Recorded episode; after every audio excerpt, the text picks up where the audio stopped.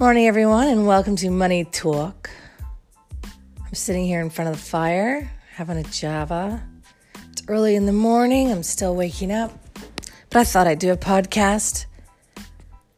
So, a few years ago, I'm at a party and there's this total fembot there. Do you know what fembots are? They're the kind that just run marathons, don't eat sugar, completely anal. She's going on and on about her eating habits and her family. And she's like, oh, I haven't been inside a McDonald's in 10 years. And I just looked at her and said, Yeah, I haven't either. We only do drive through. I thought that was hilarious. I think I'm hilarious. Anyways, it brings to mind the old adage when you go to McDonald's, they say, What do they ask you every time? Come on, people, my peeps, you know what they say. Would you like fries with that? Asking, would you like fries with that is exactly what I think about mortgage lenders insurance.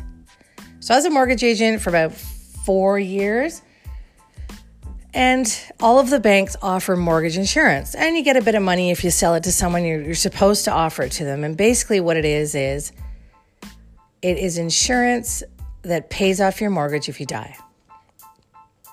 And it seems like a good deal, right? So when you're usually, if you go sign up for a mortgage, I remember the first mortgage we had. I was seven months pregnant. I was exhausted. I didn't know anything about mortgages because back then we didn't have the internet. You had maybe a brochure. This is what a mortgage is. Completely intimidated.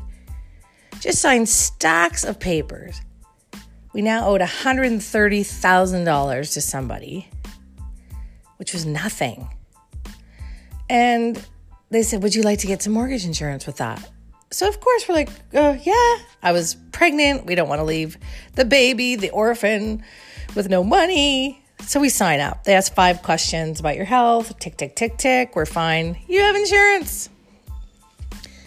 But then I'm talking to my dad, who was an insurance guru. Like, the man was in insurance until he was 92 years old, which meant he was in for about 70 years. I shit you not.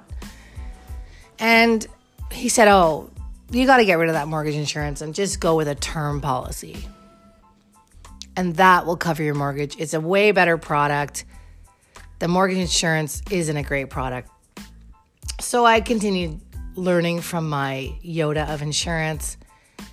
And he said, uh, This is the difference. So, first of all, term insurance is basically just that you buy an amount of money of insurance so we got a $130,000 policy. So if we died, one of us got 130,000, whichever one was left standing. And it's for a certain term. So you get 20 years, you get 10 years, and you pay a certain amount a month for that term. So back then, which is a while ago now, we were paying $26 a month for $130,000 worth of insurance. We got a joint policy so if one of us died, the other one would get paid 130,000. And we bought that because my dad said replace your mortgage insurance with the term. It's a way better situation. Why, father? Why? I ask. Well, this is why. The differences between term and mortgage insurance. If I got it from the bank, if I kept that policy that the bank sold me, the fries that I bought with my hamburger, my death benefit would decrease. So they give you a, a mortgage. Then they give you insurance on that mortgage. So if, if I die, they pay off the balance of the mortgage. So if I die 10 years from now and the mortgage is only at 100, that's what my death benefit is. So it starts at 130, but the death benefit on mortgage insurance decreases. My premium doesn't decrease, but the death benefit decreases if I bought a term policy instead to pay that mortgage off, I'd always have 130,000 death benefit. It would stay the same for over the 20 year term. But with the mortgage, I get penalized because as I pay off, do the right thing and pay off my mortgage, my death benefit decreases. So that's not cool. First uncool thing. Second uncool thing, I can't choose who my beneficiary is. When I get mortgage lenders insurance, the beneficiary is the bank. Well, if my husband drops dead I'm not paying off my mortgage. I'm using that 130 to get a facelift and a tummy tuck so I can go find husband number two. I want the flexibility. If I only have a mortgage that's at three, three and a half percent, that may not be my best option. But if I had the lender's insurance, I can only pay off the mortgage. If I had the term insurance that my guru insurance father suggested, I can do whatever I want with the money. Maybe put the kids through school. So, uncool thing number two. Uncool thing number three, it's not portable. So, if I change lenders, I have to get new insurance with the new lender. So, in shopping for the best rate five years from now, if I move banks, I have to requalify. Well, I'm older, my premiums will be higher. I might get sick, I may get declined. Uncool thing number three. And the most uncool thing, or the uncool thing that most people don't know about, is there's been people who got the bank's mortgage insurance and didn't get their payout. Why, you may ask? Well, as you remember in my story, they asked us five little questions, and we tick, tick, tick, tick said yes, and we got the insurance. Hardly any underwriting because they underwrite a claim, which means they give everyone insurance basically, and they just let it go.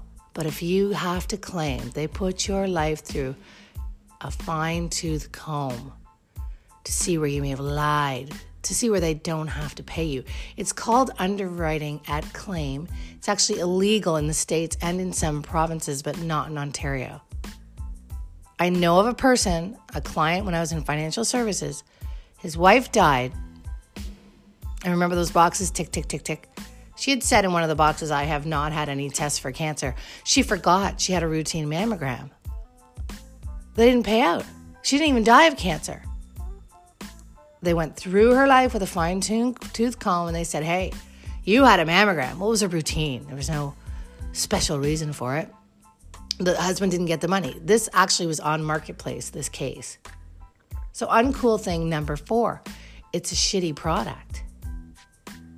Insurance isn't something you buy on a whim, it's not something you just say, Sure, you know, I'll take that. I'll have fries with that. I never get asked, Do you want fries with that? because I've already ordered them. But it's not something you tack on. Insurance is a cornerstone of your financial plan. You don't want to just buy it with a mortgage person who knows nothing about insurance. Now, if you have purchased it, don't start whipping yourself with a rosary. It's still a good idea. You still did the right thing. But if you have it, you want to call an insurance broker to replace it with term. Get a joint term policy for the amount of your mortgage. But at the same time, you have to sit down with the insurance person and do your whole plan. Do a needs analysis, look at every area of your life, have them shop for the cheapest price. Again, it's not an accessory, it's a cornerstone of your financial plan. It's not something that you just sign up for at the end of a 45 hour long appointment you know, and that's where the banks get you. You're already dazzled and bedazzled. You're exhausted. Those appointments are long. You're not thinking about insurance. You're thinking about that new house you're going to get. It's really not the time to be making a decision like that. So they're smart. They know what they're doing, just like McDonald's knows what they're doing when they ask you if you want fries with that. So if you take it, if you don't have insurance at the time you're signing, sure, sign up because then you're at least you're insured. But then make an appointment with your insurance broker to get the better product. And that is my little coffee talk tidbit for you today. And now I feel like I'm going to go to McDonald's at lunch. And of course, it's going to be drive through.